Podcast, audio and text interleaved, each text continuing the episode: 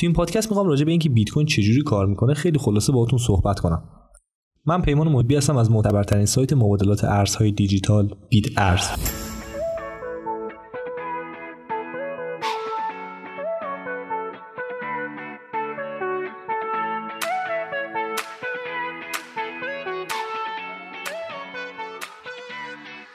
اگه بخوام به صورت خیلی مبتدی بیان کنم بیت کوین یک دفتر کل دیجیتالیه که شامل نام و میزان موجودی افراد میشه و مردم با جابجا کردن این فایل پول خودشون رو رد و بدل می‌کنن.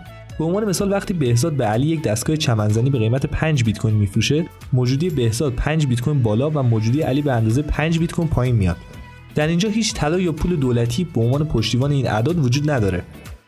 بهزاد فقط می‌خواد ماشین چمنزنی خودش رو به بالاترین عدد در این فایل دیجیتال مبادله کنه و مثل بقیه به این سیستم اعتماد داره.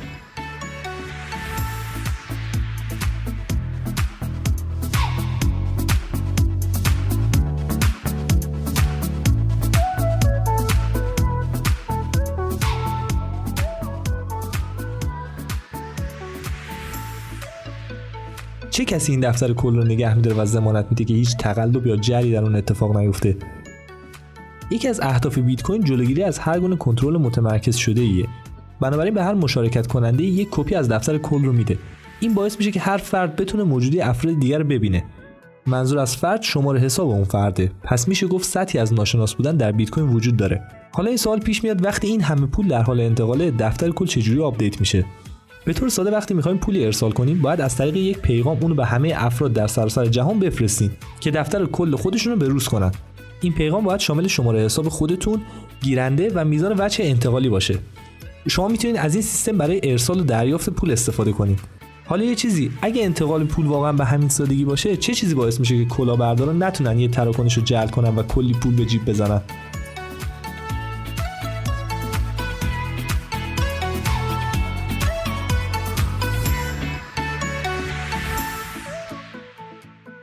بیت کوین هم مثل چک یک نوع امضا نیاز داره تا ثابت بشه ارسال کننده صاحب اصلی حساب بوده.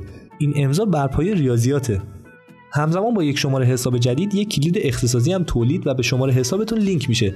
این کلیدها در کیف پول بیت کوین نگهداری میشن و به ما اجازه میدن امضاهای خودمون را ایجاد کنیم. برای ایجاد امضا کلید اختصاصی و متن تراکنش به یک تابع رمزنگاری داده میشه. تابع دیگه ای هم وجود داره که به سایر افراد این اجازه رو میده که امضا رو چک کنن و مطمئن بشن که اون توسط صاحب حساب ایجاد شده. برخلاف امضای دستنویس این امضاها برای هر تراکنش منحصر به فردن و نمیشه اونها رو کپی کرد. هرچند این امضاها شخص فرستنده رو تایید می‌کنن ولی نمی‌تونن اثبات کنن این تراکنش تو چه زمانی اتفاق افتاده و این مسئله ممکنه مشکل ساز بشه. تو بانکداری سنتی اگه شخصی دو تا چک بنویسه ولی به اندازه یکی پول داشته باشه بانک به اولین نفری که اقدام به نقد کردن چک بکنه پول رو پرداخت می‌کنه. و دومین چک برگشت می‌خوره. در حقیقت زمان تعیین می‌کنه که پول به چه کسی پرداخت بشه. متاسفانه تعیین اولویت در بیت کوین نسبت به بانک خیلی سختره تأخیر در شبکه باعث میشه تراکنش ها به اولویت های مختلفی برسن و با تغییر زمان تراکنش ها راهی برای کلاهبرداری ایجاد میشه. در بعضی مواقع دو دریافت کننده بیت کوین که قصد فروش محصولی رو دارن فکر می‌کنن که تراکنش اونها مقدم بوده و پول به اونها تعلق می‌گیره. برای همین هر دو محصول رو به یک نفر ارسال می‌کنن که باعث میشه فرد با یک بار پرداخت صاحب دو محصول بشه. بیت کوین با ارائه راه حل جلوی این مشکل بزرگ رو گرفته. اما چجوری؟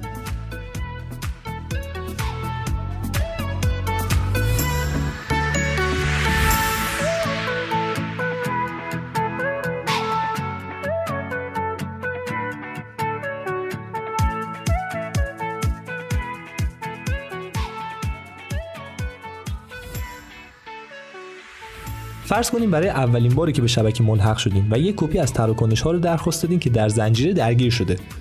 اما چندین version مختلف دریافت می‌کنیم. کدوم یکی درسته؟ در حالت ایده‌آل شما تراکنشی رو تصدیق می‌کنید که تعداد زیادی افراد در حال استفاده از اون هستن. اما تعیین اون در اینترنت دشوارتره. چه چیزی جلوی یک فرد رو می‌گیره که میلیون ها بار رأی نده؟ بیت کوین برای هر بار رأی دادن یک مسئله ریاضی مطرح می‌کنه. این موضوع باعث میشه هر بار رأی دادن به دلیل مصرف انرژی جهت پردازش و صرف زمان برای حل هزینه داشته باشه.